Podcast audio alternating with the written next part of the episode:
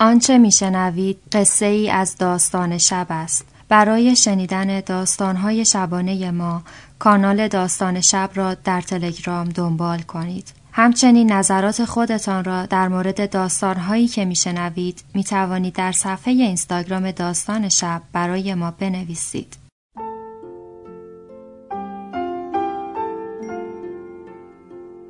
به موجب این سند شش دانگ صدای مقسوم بماند برای وارثان داستان شب که در گذر سالها خواهد ماند.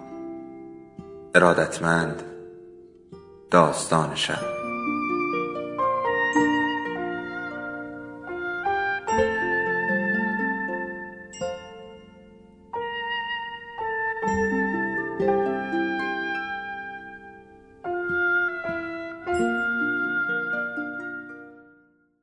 یکی بود یکی نبود.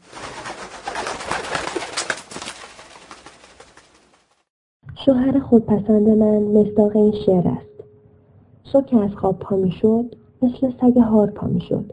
داد می‌زد حسن بگ حسین بگ اتاقا رو جارو کردی برفا رو پارو کردی زیر سیبیلامو نرفتی آب تو هاون نگفتی شوهرم یک روزخان بابروز است.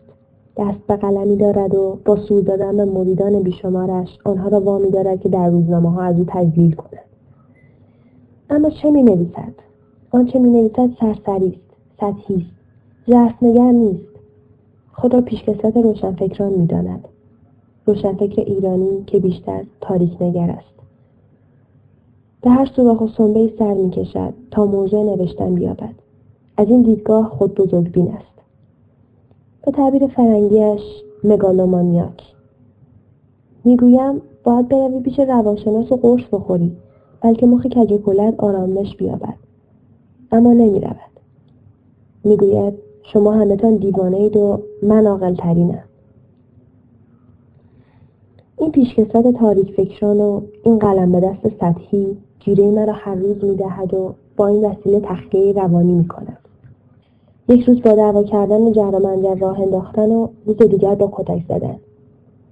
دیروز در راهرو خانه مرا به باد کتک گرفت. از دستش فرار می‌کردم تا به در خانه برسم و بگویم مسلمانان به دادم برسید. این مرد دیوانه مرا می‌کشد دستم را می‌کشید و پای تلفن راه را میکشانید و زدن را از سر می‌گرفت. من هم یک جای بده بدش را گرفتم. فشار دادم. التماس می‌کرد که رها کنم. تا بیحال شد و افتاد. مریدانش را که دعوت می کند اول یک دست دعوایشان می کند تا به گفته خودش مرعوب شود. بعد از در آشی در میآید از آنها پذیرایی می کند با شام و نوشابه و به خدا می سپاردشان روز بعد می رود در کافه می نشیند و روزنامه های روز را کرایه می کند و ورق می زند تا ببیند برایش چه نوشتند. تمام از وقت من یا در آشپزخانه میگذرد یا برای خرید نوشابه. صاحب مغازه می‌پرسد تو الکلی هستی؟ می‌گویم نه شوهرم الکلی است. چه است؟ به خیال خودش نویسنده است.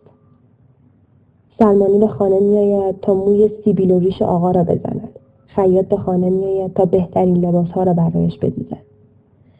اشرافیت آخوندی سینما که می‌رویم من باید در صف بیستم و بلیط بخرم و او کنار میایستد و سیبیلهایش را تاب می‌دهد. احتمالا در دل می‌گوید می‌بینی چطور به صورت یک کلفت تمام وقت درت آوردم اما تنها یک بار در عمر زناشویمان از من دفاع کرد. همان شب که در صف ایستاده بودم تا بلیط سینما بخرم. بس که خسته بودم سرود شاهنشاهی را که نواختن نتوانستم از جا بلند شوم. مردی که کنارم ایستاده بود دست شانهام زد که چرا پا نمی‌شوی؟ شوهرم با مرد گلاویز شد. پلیس آمد و هر را به کلانتری برد. در کلانتری شوهرم گفت من بدون وکیلم حرفی نمی‌زنم. به یکی از مریدانش تلفن کرد که فورا خود را رسانید. مرید پرسید جناب سروان آیا در قانون اساسی ذکر شده است که اگر برای سرود شاهنشاهی پا نشوند جرم است؟ نه جرمی اتفاق نیفتاده بود. اینطور نمی شود باید بروم سر چاه و سیاه روزگاری خود را به چاه بگویم امام علی هم اندوهان خود را به چاه بازگو می‌کرد. با وجود شجاعت بینظیر و برکندن در خیبر و با وجود مولود کعبه شهید محراب بودن و با وجود مظهر العجایب بودن با وجود خدایواره بودن و ادامه دهنده وحی و نبوت بودن او هم قوم مظلومیت خود را داشت. شوهرم تصدیق رانندگی نداشت. با این حال رانندگی می‌کرد. یک بار چراغ قرمز رد شد که با رشوه دادن رفت رجوعش کرد. این بار در خیابان سعدی ماشین را به جوی آب انداخت. خودش فرار کرد و رفت آن طرف خیابان ایستاد. بینی من شکست. با هر رنجی بود پا شدم دست به بینیش گذاشت که صدا در نیاد. تاکسی گرفتم و خودم رو به اولین بیمارستان رساندم. می‌دانستم که این تو بمیری از اون تو بمیری ها نیست و این بار به مخمسه میافتد. تا ماشین را در بیاورند و از او گواهی رانندگی بخواهند طول می‌کشد. خودم را به خانه رساندم و دار و ندار مختصرم را جمع کردم و نامهای درش نوشتم. فعلا مهریهام را به اجرا می‌گذارم و در دادگاه خانواده برای جدایی می‌بینم. شاه آرامم کرده بود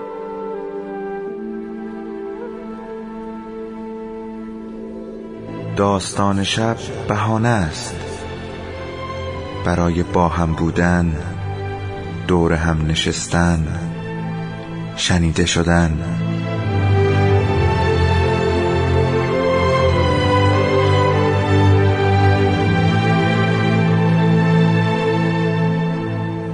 صدای افسانه ها رو میشنویم.